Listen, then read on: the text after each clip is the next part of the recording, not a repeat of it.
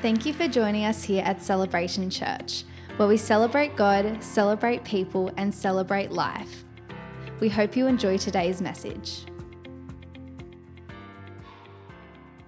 Who here loves to worship God? I'm going to give you, I'm going to give you a little bit of resource. Something that, if you want to write it down, a worship track this week that I've been listening to on repeat. I did this ages ago, and I said that I would do it, and I forgot about it. Give you guys different things that I'm listening to or reading. This is called Is He Worthy? forward slash Agnus Deo forward slash We Fall Down by Maverick City.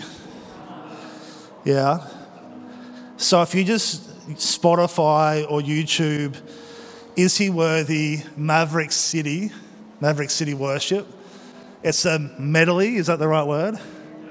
Of three songs, and it's beautiful. I just, I love worshiping God. I think we could worship God a lot more. And I was, I've got little eyes right now, because I was in the office and I was just bawling like a baby. Because God's presence was just so tangible. But I'm a softie, and uh, by the way, it's good to have China and her husband back, and their baby.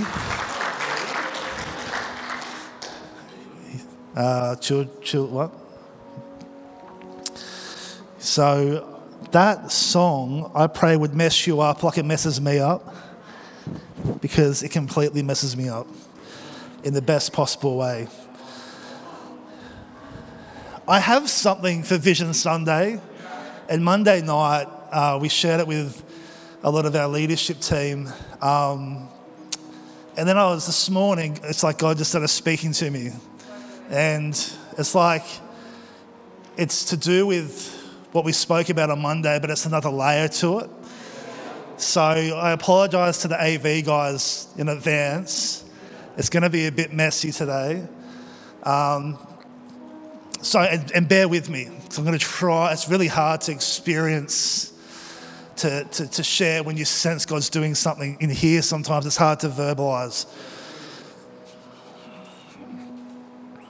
Do you want to hear something light, though, before we start? All right. A small church was raising funds for a new piano. We should get a piano in this church. An old school, big piano. Right in the centre.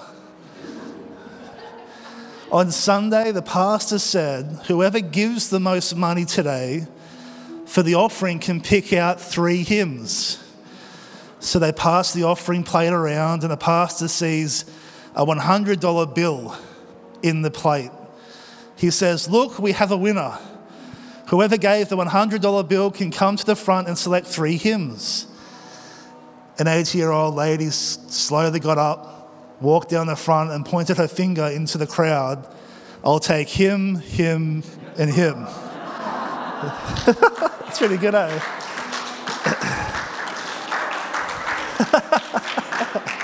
uh, I can see it happening, for sure. I can see that. This week, um, I had the privilege of, you can sit down, Kez, you're great, you can sit. I had the privilege of going to um, a gathering of different um, A C C regional leaders. And these guys are the, and ladies are the people who, in a sense, pastor pastors in the movement. They um, have responsibility to work with pastors in regions. Uh, the South Coast region is a big one. It goes from Helensburgh all the way down to Eden. So it's a big area. And Charlie and I uh, were asked about three years ago now to, if we would run that, oversee that region. And we feel like part of the anointing on Celebration Church is to be a resource, is to be a well. And so we said yes to that.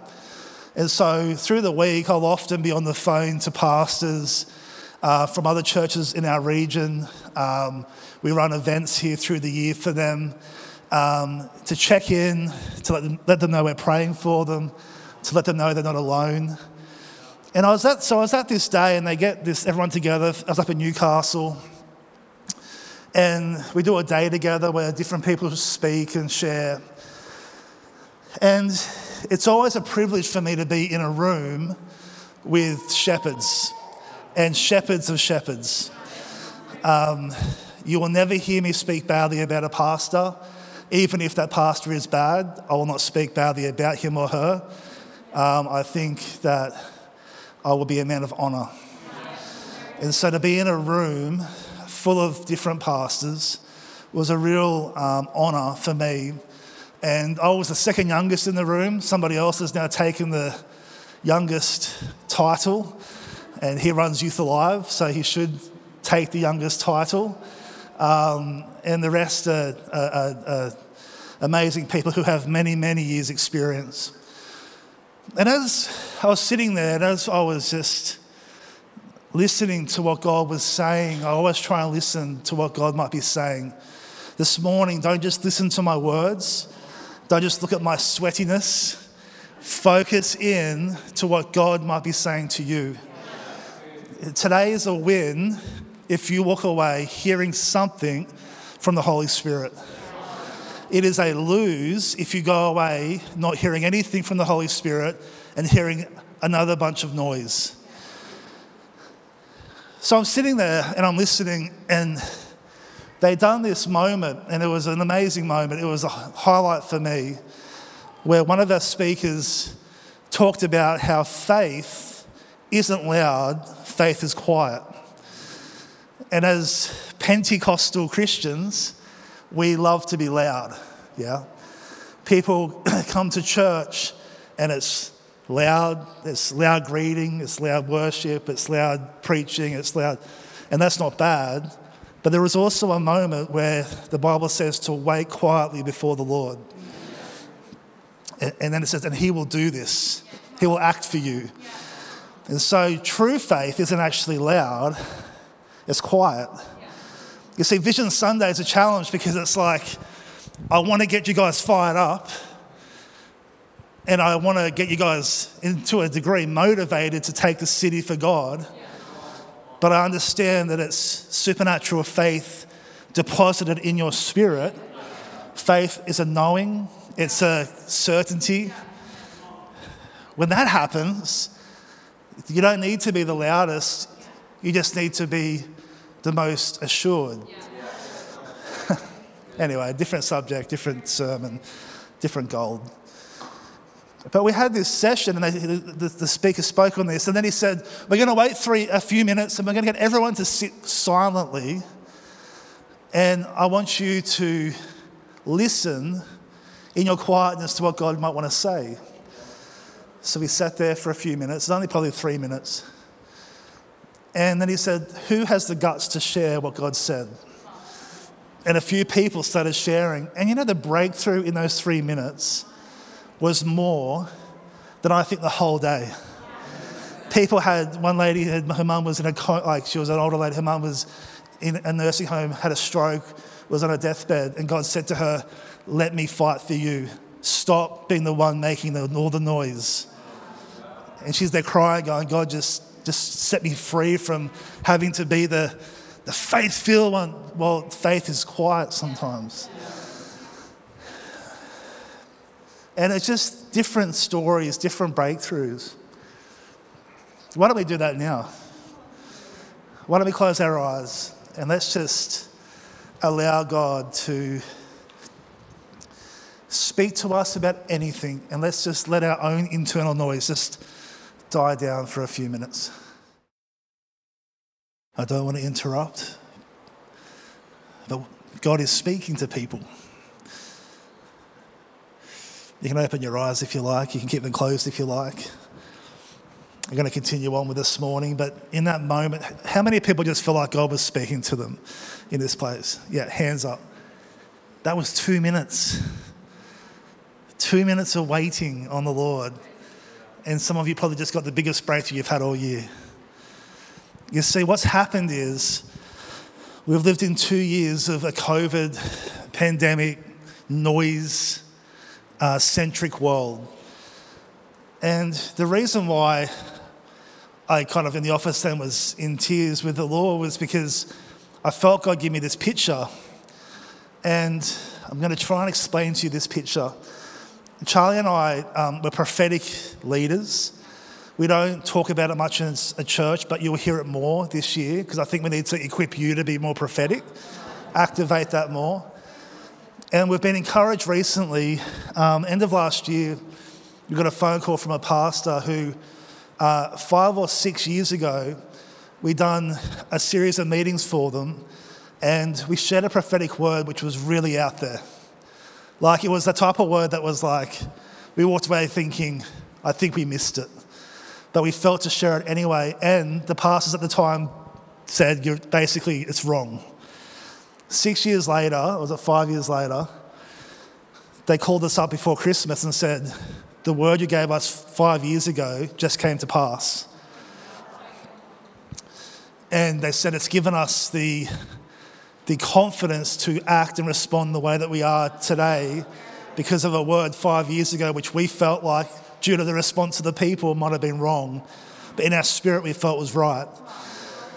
So we're going to start to lean into that gifting more for our church and through this church because a word from the Lord in season can change everything.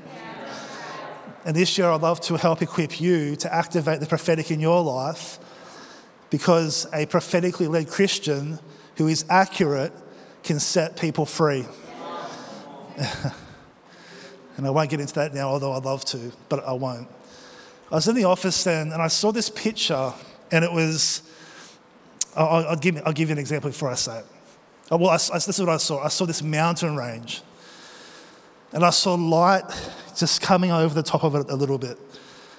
And I felt like the Lord was saying this to the church, to our church and the church. And I'm going to probably email this to our state president and the A C C, this prophetic word.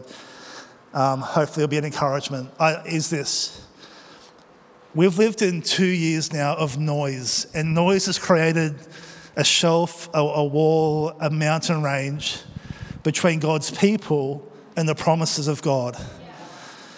We've had noise of COVID. We've had noise of fear. We've had Christians who have lifted up. Why is it that the, the, the minority seem to be the loudest?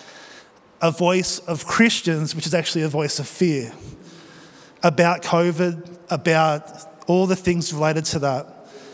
What's happened is, is that it's gotten in the way of us stepping into the promises of God because we're so caught up in what's happening in front of our very eyes. You need to see prophetically what God is doing. Now, as a side note, just to educate us as a church, the two most spiritual weeks in Charlie and my, in our year, isn't Easter and it isn't Christmas. It's our Vision Week this week and it's our Giving Week, Miracle Giving Week, just to educate you. Our prophetic gift starts to light up, often in a negative way, in the weeks leading up to Vision Sunday and our miracle giving. I think with Easter and Christmas, we celebrate what has been done, and it's powerful. With today, we talk about what is to come. We talk about advancement, and the enemy doesn't like it. So Charlie will tell you, I've had three a.m. throughout this week, up to three a.m., tossing and turning, sensing spiritually the opposition because of what we're sharing today. And for some of us, it might just be another message, but spiritually we are declaring. So Monday night, I met with our, our team and I put a flag in the ground spiritually and said, this is where we're going. That's not a time for us to be silent. It's a time for us to say we are together. Um, our miracle week, our miracle giving week later in the year, it's a very spiritual moment. Why? Because we are giving to advance kingdom. So that's a bit of gold for you. So make sure in these weeks, pray for your pastors. Don't be silent. So we come back to this picture, and I just felt like God was saying this, and I've got scripture here. I feel like God was saying this to the church. And again, this isn't slide. There's no slides for this because it's from this morning. I felt like the Lord was saying, I am making ways through the mountain. I'm clearing paths through the mountain. And on the other side of that mountain is promised land, promised fruit, promised breakthrough. It is who the church is called to be. But the noise we've allowed, we must cause to dissipate. All the COVID stuff, all the vaccine stuff, all the Christian politics, all that stuff, let it fall away. We are missing the point, which is this. We have people who need Christ. We have cities who need God. This week I heard a statistic. Only forty percent of churches have come back since COVID. I mean, in terms of attendance, only forty percent of attendance. sixty percent of people have stayed away. The church has taken a step back because of a stupid virus. So we have to be aware of this. And we have to say, we take a step forward now. We take a step forward for the broken, for those who need Christ. We don't get caught up in the noise. Get off social media. Get off. If people are sending you inboxes about vaccine conspiracy, either hide them or delete them. I'm telling you, it gets in your head. I don't hear from them anymore. It's great. Hide. I don't get any more of your rubbish. Why is, why is this the case? There are people who need Christ. Am I pro-vax, anti-vax? I could care less. People are people who need salvation. Who's been watching the Ukrainian crisis on the news? There are bigger issues in the world. I'm telling you. We need to be people and Christians. Listen, understand what's happening. Understand spiritually what's happening in our earth. God is causing us to go, I will make a way through the mountains. I will make a way through the valleys. I will make a way in the desert. Prepare ye the way of the Lord. Make straight his paths. Because I'm telling you, church, churches aren't cutting it right now. I hope you realise this in Australia. There's a bunch of churches who have nice country clubs, but where is the salvation? Where is the healing? Where is the prophetic moment? Where is the voice of God setting the captive free? You know, it's been, it's been muzzled by the person who thinks that their cause is greater than the gospel. Yeah. Hear the voice of the Father. Listen to this. Religion that our Father accepts as pure and faultless is this: to look after orphans and widows in their distress and to keep oneself from being polluted by the world. James one twenty-seven. What is religion that God wants? That is acceptable. It isn't three songs and an offering on a Sunday. It is us reaching out as God's family to those who are widows, to those who are broken, to the spiritual orphans, to the physical orphans, and saying, listen, God's family is big enough for you. Oh, this is God's heart. So let's get over the noise. I would go so far to say this: let's repent of getting distracted by well-meaning people who have distracted us from what God actually wants to do. Which is what, church? I'll tell you what it is. Hebrews twelve, verse twelve. It says, therefore, strengthen your feeble arms. Why don't you touch your arm muscle for a second? How does it feel? Strengthen your feeble arms and weak legs. Make level paths for your feet. Listen, oh, this breaks me, this verse. Let it break your heart. So that the lame may not be disabled, but rather healed. Strengthen your arms, church. Strengthen your knees. Get strong again. So that the disabled will not be crippled, but may be healed. Because a crippled person has trouble climbing a mountain.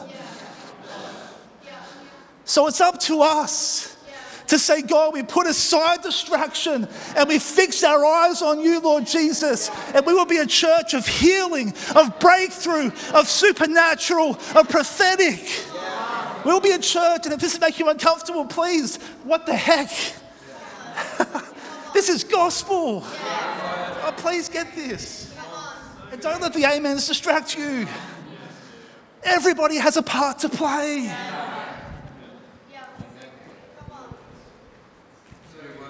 Listen, if only forty percent of churches have come back to meet together, we have to strengthen our arms and we have to strengthen our legs and we have to actually go, no more noise.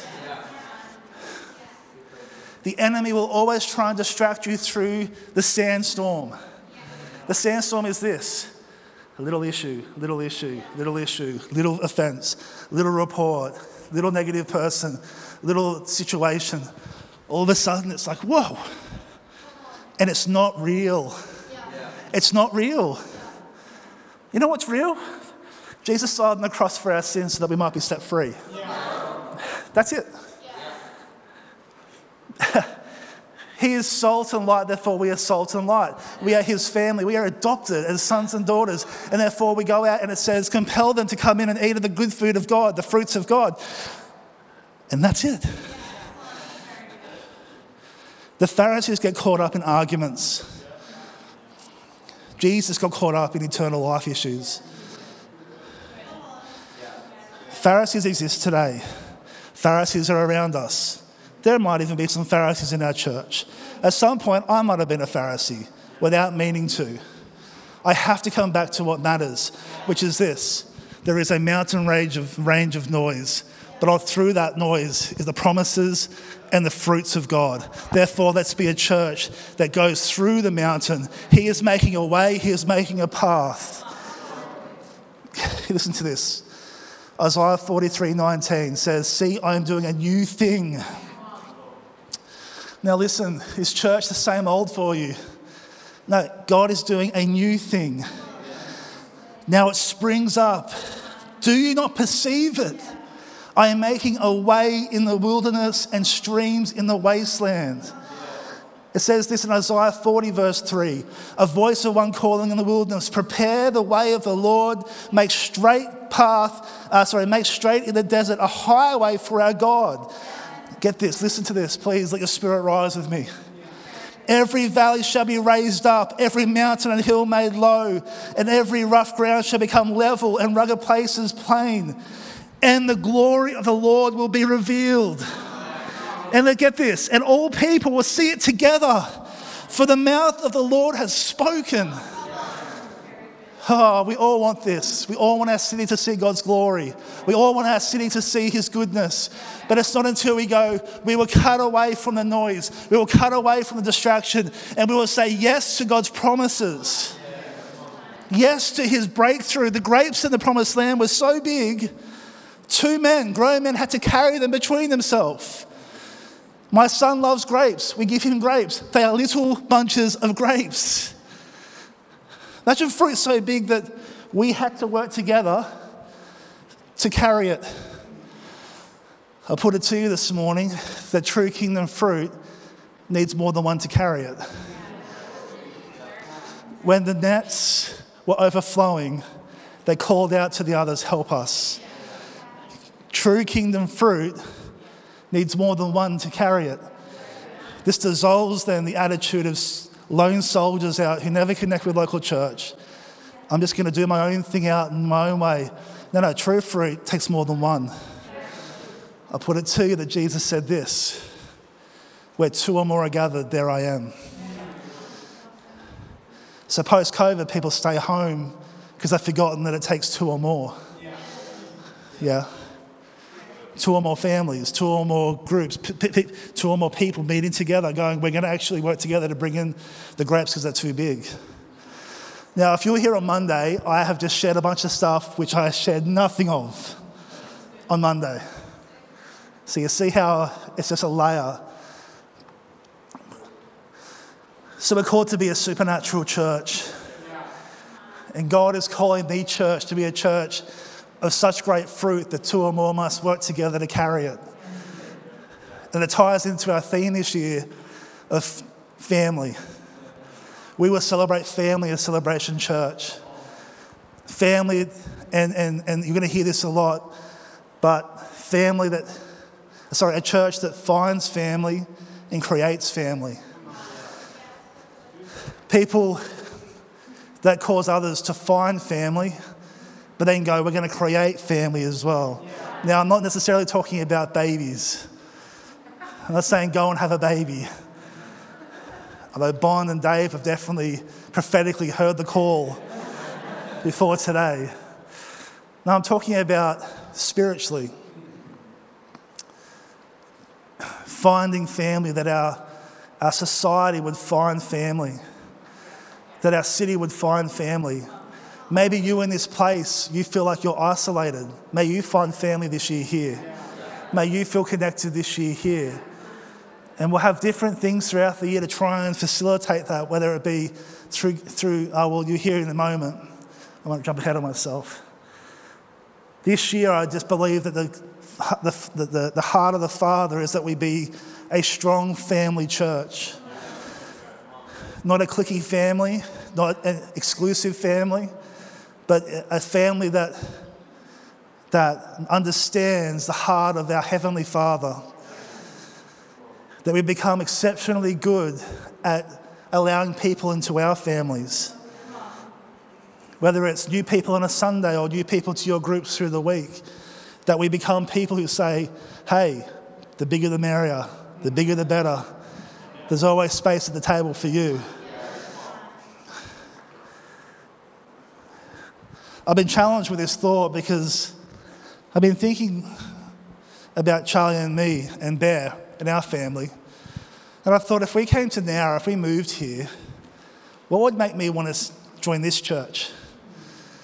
What would be important to us? God's presence would be. Something great for Bear to be involved with would be for the kids. Ultimately, though, it would be us finding family. Because that's what God's house is called to be. Now, who sits at the head of the table? Jesus.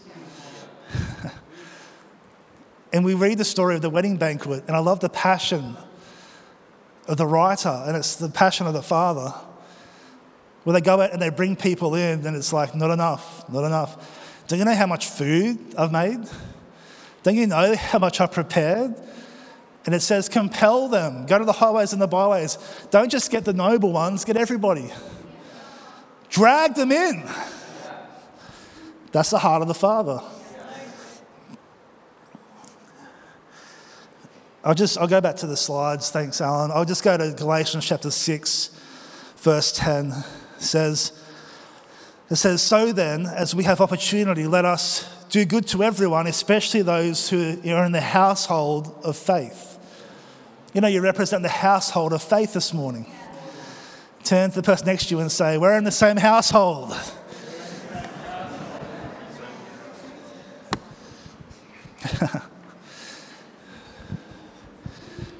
We need to think of the church like this. This is what the local church is. It's different bedrooms and one living space. You might have youth hanging out in one room. You might have kids hanging out in one room. You might, but then we all come together and we hang out in the living space. You know what this is? This is the living space. We're all, we've all went out in our weeks, and we're going to talk about celebration groups in a second, but we all go out to our different things and we come together and we're like, hey, let's hang out and share some stories in the living space. In the lounge room, many rooms, but a big lounge room.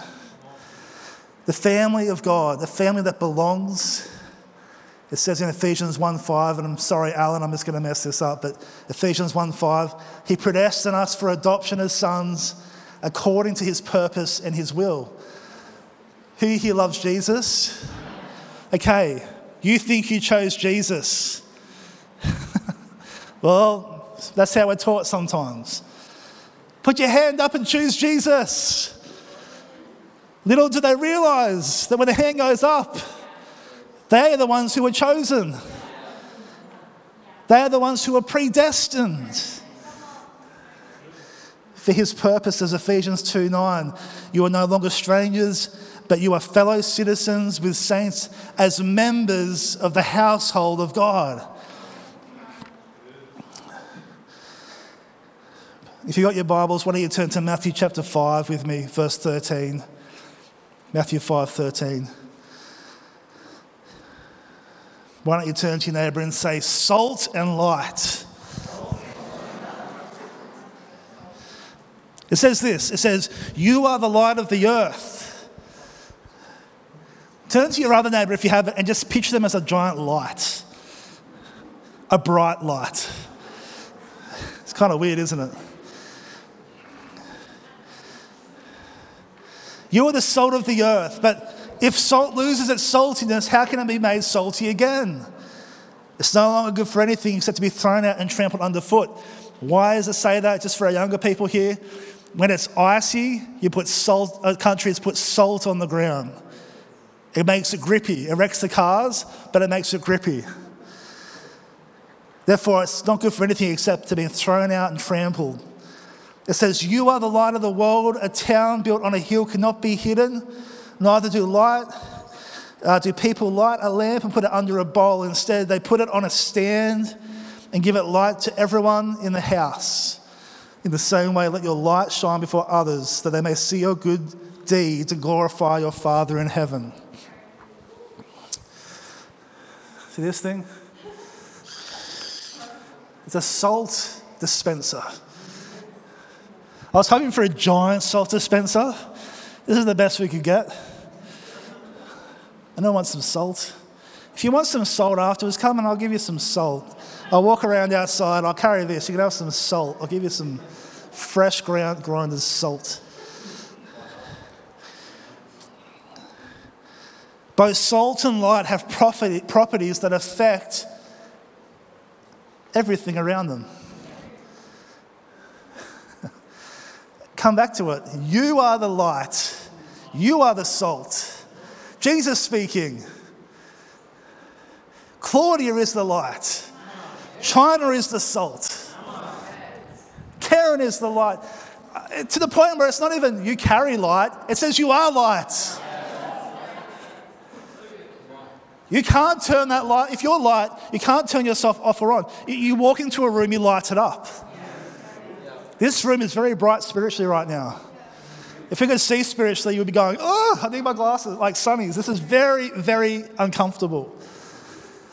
You are in a very salty room right now. Saltiness, maybe, you know, extra salt, too much salt, too much chicken salt, too much, not enough. But both salt and light have properties that affect things around them. If you're not affecting those around you, you're not salty or light anymore. I'm not effective to impacting those around me. Well, how's your saltiness going? How's your light? Connect back to the vine. Put that electricity cord back in. Is this okay this morning? Oh, this is good. Finding family and creating family is our heart this year. A family that is supernatural. A family that creates moments of supernatural. We're at a place now with Bear, he's my son if you're new here, where we're starting to teach him about the supernatural.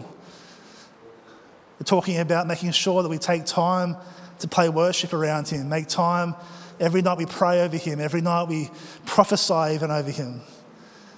We do it because it's, we're creating, we're creating a legacy. We're sowing prophetic notes and prophetic seeds into that boy that one day will produce kingdom fruit. This year we're going to be launching something called celebration groups. And there's two types of celebration groups. One is discipleship, formerly Connect Group. These exist to disciple people in their walks with God. Discipleship is the backbone of our church. And the second tier is this, celebration groups, which are community groups. And they cover a diverse, a diverse group of gatherings to reach into the lives of our community. I've been challenged recently, or intrigued is a better word. I've been seeing, especially down south, down Vincennia way, groups of people regularly, big groups, sitting together and getting coffee. And I don't think they're part of a church. And most of them are over fifty. And they sit there and they just, groups of ten, twenty, sometimes even thirty, sitting around in cafes just having laughs, having great fellowship. And I'm like, I'm so intrigued that when I see them, I'm going to go up and say, what is this group? Like, what is causing you to meet together? But I haven't had the guts to do it yet. My introverted side has won so far, but I will overcome it. And I look at those groups and I think this, that's the kingdom. That's the church. This is a living room. But celebration groups are all the different bedrooms, all the different rooms in the house. Community groups cover anything from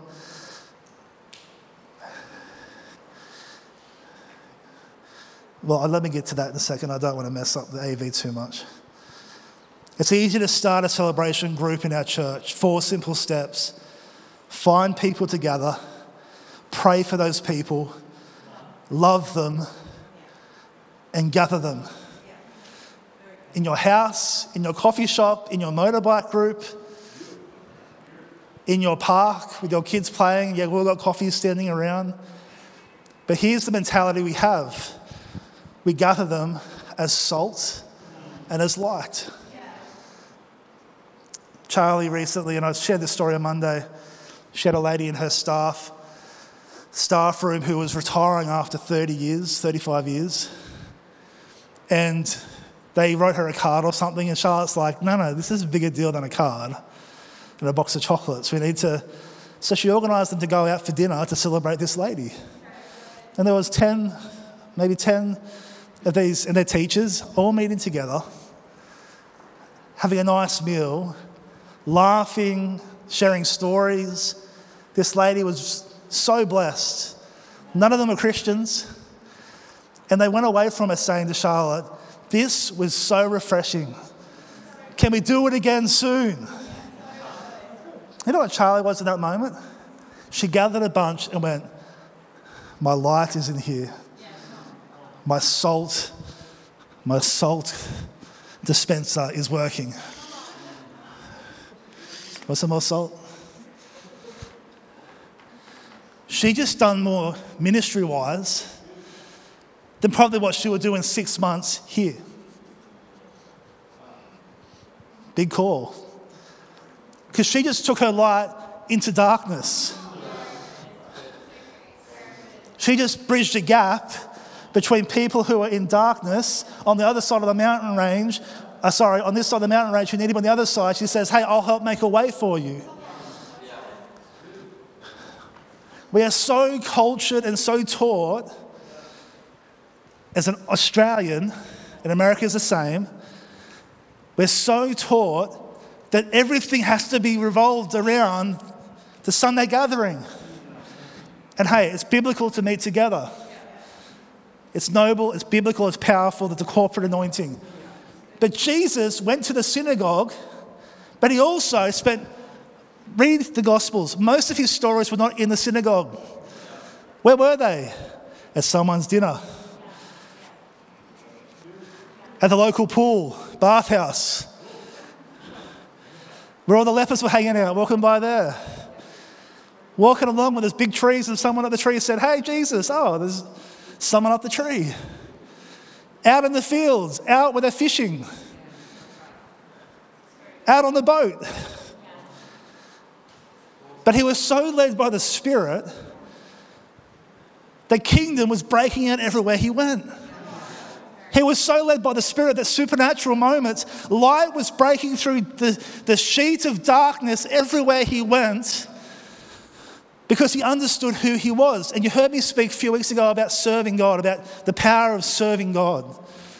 And it says that he washed the disciples' feet, but before it says he done that, it says, because he knew where he came from and where he was going, he washed their feet. He knew his identity.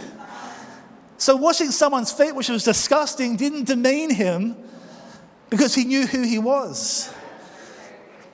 Josh spoke a great message last week about bad company. Bad company is bad if you don't know who you are. If you know your light, and that's unshakable, then you can start to affect the darkest places. Jesus hung out with the prostitutes.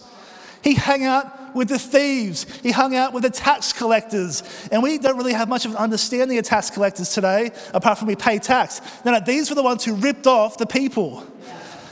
Literally ripped them off, ripped off his families. Ripped off his family, ripped off other families, the Jewish people, the tax collectors. Matthew was a tax collector. He was a professional thief. A professional thief.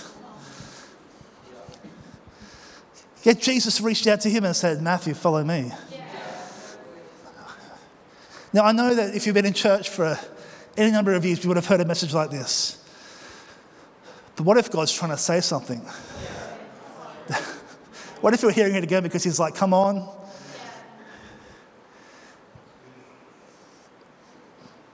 Examples of celebration groups this year are social groups, inviting your neighbours over for a monthly barbecue. Workplace groups, getting breakfast each month before work to encourage, celebrate, and do life with your workmates.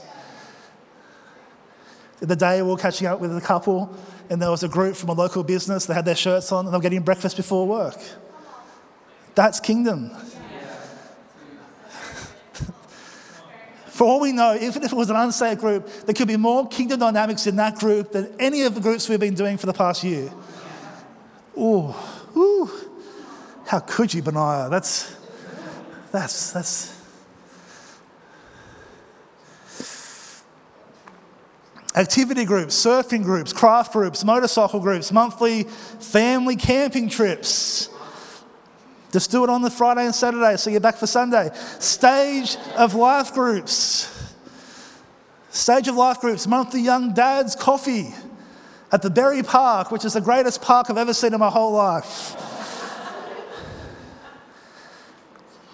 Empty nesters dinners.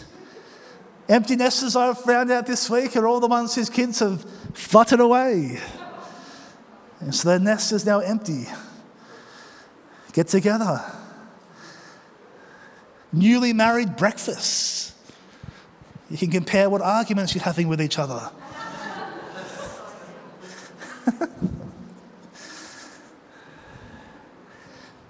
We have faith for this year. Faith without works is dead. I'm going to show you a story about faith, and then we're going to share what our faith goal is for this. And you've heard it probably, but if you knew, you haven't, so I'm going to share it again. And I shared it with someone this week because they, they're in their late thirties and they finally got into their house as a family. They live up north and they had no way of buying a house. And some of us in this room, you feel like that because the market is so ridiculous. They got into a house and the story was supernatural. Pretty much someone sold them a million dollar house for six hundred grand because God told them to. He called him and said, hey, can we meet in the Macca's car park? He's like, what am I meeting him in the Macca's car park for? And it was a businessman who said, God's told me to sell you this below what it's worth. So they brought it and the equity was a million dollars like that. Well, it's four hundred grand like that. How amazing. God looks after his kids. Like, so Charlie, and I told him, I said, well, I've got a story for you. When we were firstly married, we were renting. And on our street, we live on a, a street that's got some water views and it's nice. And I said to Charlotte, hey, one day if you ever get the chance, let's buy a house on this street. Even if it's the worst house, because everything's being renovated, the prices are going up. Anyway, we used to, we, we both sensed one day that within a year we'll be in our own home. Charlie was at university. I was on a pastor's wage, which if you know anything about that, isn't that much. And so we were like, how's this going to happen? Then we had this thought, faith without works is dead. So what we what did we do? We went, okay, let's get some works. We started going to open houses. That's one step. We started bidding on houses with no money in the bank because we knew that God had placed in our spirit that he would make a way through the mountaintop. You see, you hear me, you hear me preach, but you don't understand, this is backed by testimonies. We negotiated. We would go after the open house and creep up to the house and lay our hands on the bricks of houses And we would pray and say, and we, this is pre our son, so we could, we would pray, God, if this is the house for us, make a way for us.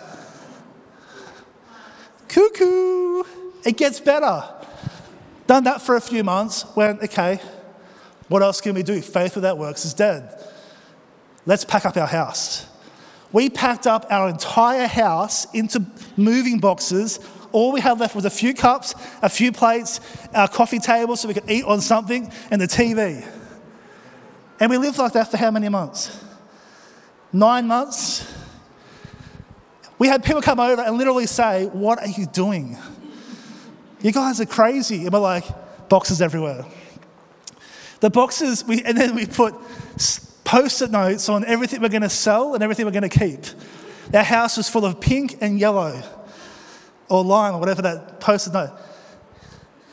It took so long for God to come through that by the time something happened, the post-it notes had fallen off. The stickiness had stopped working. What a waste of time. I would get home and I'd be so discouraged because God hadn't come through. We'd been living in boxes in our home for months and months and months. We couldn't have any guests over apart from some family, and it felt embarrassing. Long story short, the house next door came on the market. And again, this is the short version. The week before Christmas, and I think two, I think this two weeks before the year was up, we're in a solicitor's office signing for the new house. And the best thing about it, we could chuck things over the fence. Literally, I did. Gonna move this? Well, gonna move this? And God made a way for us when there was no way. And we did everything we could to practically step in and say, Lord, here are my loaves and fish. It's not enough to feed them, but it's something. We still gave here. We still gave to the miracle offerings. We still done what we did in faith. And we decided we're not going to stress out, because if God has spoken it, he will make a way. And so this year, God has said, the promised land is there. The light, the mountain is dissipating. I am making paths straight for you. I'm causing you to go to a new level of a family setting and a family culture as a kingdom church. And we say, okay, we need some faith with works. This is what we're going for this year. We're believing this year that we can launch one hundred fifty celebration groups around our church. And if every group had six people going to it, maybe seven, we would have a thousand people in our city experiencing salt and light. That's a thousand people. That's hundreds of families. All because you said, hey, once a month, let's get together and do a breakfast before we go to work. Tell me about your family. Tell me about your interests. Tell me about your fishing. Talk to me. And then you wait for that little Holy Spirit moment where you can speak in something supernatural. And that moment of supernatural, and he will lead you. You see light break open darkness. Our church becomes a church of hundreds to influencing potentially thousands. Because we say, let's do celebration groups. Let's be salt dispensers and light dispensers. Let's be a family church. You know what? We've got to, and then, and then once a term, we're going to encourage all of our groups to do this. Invite your group to do an Alpha course. And do it with them if you have to. Invite them to a, an event here. Invite them to a Sunday, whatever. Alpha will be there. It's, Alpha's good at discovering purpose. And that's how you say it. Do you want to discover purpose? You know what? Even if your group says no, no, no all year, and again, don't ask them every week. Ask them once a term, once every three months. Just put it out there. Pray into it. You're still achieving kingdom by meeting with them. You realize that? Love never fails. And if you're sprouting, I love this, I should dress up one time and just cover myself in fruit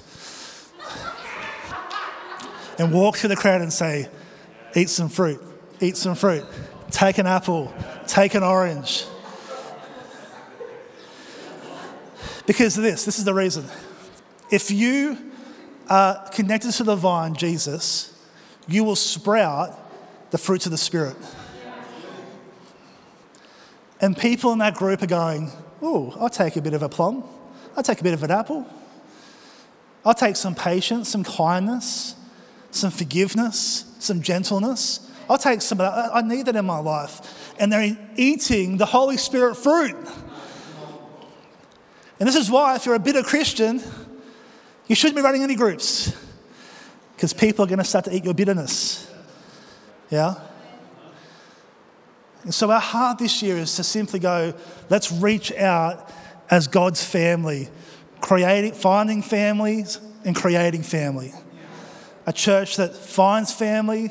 Again, it starts in this church. If you're feeling lonely, may you find family. And a church that goes, hey, now we've found family, let's start to create family moments. What am I good at? What do I like to do? Who do I work with? Do I have family I can get together with? Whatever it is. But you go in there with the intentionality, prayer-filled, Holy Spirit-filled, Holy Spirit-led. I'm the salt right now. Yes. And so in that group and everyone's gossiping, you're going, I'm not going to gossip. I'm going to bring some salt. I'm going to bring some light. I'm going to bring some God.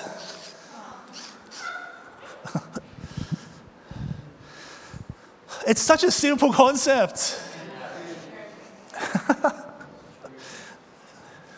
Imagine if every church in town had that idea and we were impacting ninety thousand people in our region, one hundred thousand, because we were all going, everyone's in a group. Yeah. And it's a bit sly. They don't realize they're in the group, but it's kingdom. Yeah. Just like Jesus walked around and they didn't realize what was happening until boom. Peter's, uh, sorry, Saul's on the road. Boom, runs into Jesus. It becomes Paul.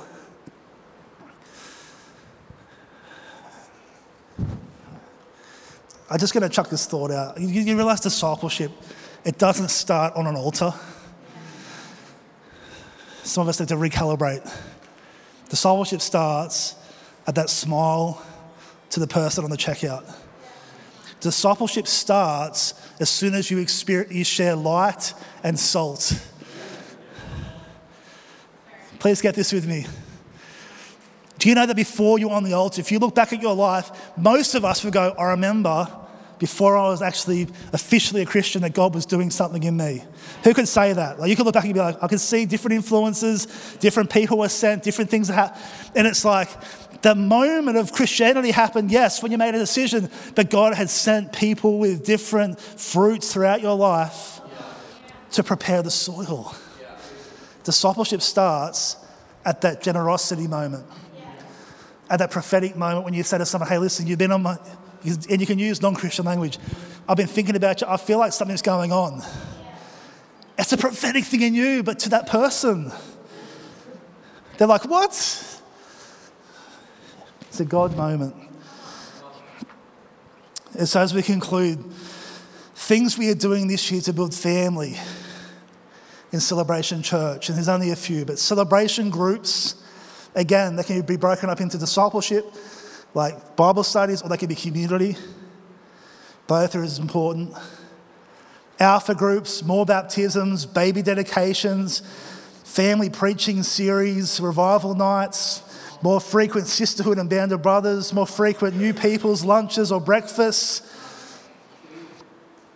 more, more, more frequent testimonies. Only a few, but it's something. Charlie and I, we're starting celebration groups this year. On, on top of our mentoring groups, on top of our Connect group, discipleship group. Why? Because we believe in what God wants to do. And let's, let's, let's show the churches of our state the Celebration Church can run forward where many churches feel like they're taking steps backwards. And when they say, what is God doing? We say, hey, come along. pastors, leaders, come and sit in our church. They come in, we refresh them, we love them, we fuss over them. We do what we can to refresh the hearts. If you ever get a chance to bless a pastor, do it. From any church. Give them a cup of water. Why? If the enemy wants to see sheep scattered, they'll hit the shepherds first. Guard your shepherds. Ask how you can help. Ask how you, what you can pray for. Started in this church. Pastor Joel and Alex are going on holidays starting Tuesday. They are, they are away for March, all of March. His phone will be off. Good luck trying to contact him. But you know what? They deserve it. Because they work their butts off. I thought I'd just mention it so people know, so they're not trying to contact you. They can try anyway, Joel says. Let's just pray all our pastors don't get COVID in that time. That'd be a bit awkward, wouldn't it? I just sense the heart of the Father in all this. I'm looking forward to this year. I'm looking forward to ministry moments as well. I'm looking forward to prophetic moments, healing moments, worshipping moments. I think we need to shake off some shackles, shake off some mindsets and some expectations and say, God, where are you taking us? Church might look different some Sundays. Good. Well, maybe it needs to. Why? We're not a country club. We are a kingdom worship. We, we we go forward. We take kingdom fruit of the Spirit. We see kingdom breakthrough. We are a revival church. We are a celebration church. We are a church who is anointed by God. And I honor those who have gone before us, who have led our church through seasons, who have paid the price so our property can be paid off. We have a church that's built we can meet in. Those who are prophesied about this season in years past, we honor them and we say yes and amen. For all that God wants to do and is doing. In Jesus' name. So where to from here? You'll hear more about celebration groups, but think, how can you do a celebration church group? How can you do a celebration group? What can you do to gather some people once a fortnight or once a month to be salt and light? I reckon everyone here can do it. I think we all have something to give in Jesus' name. We hope you were encouraged by today's message. If you would like to know more about our church, please go to celebration church dot com dot a u.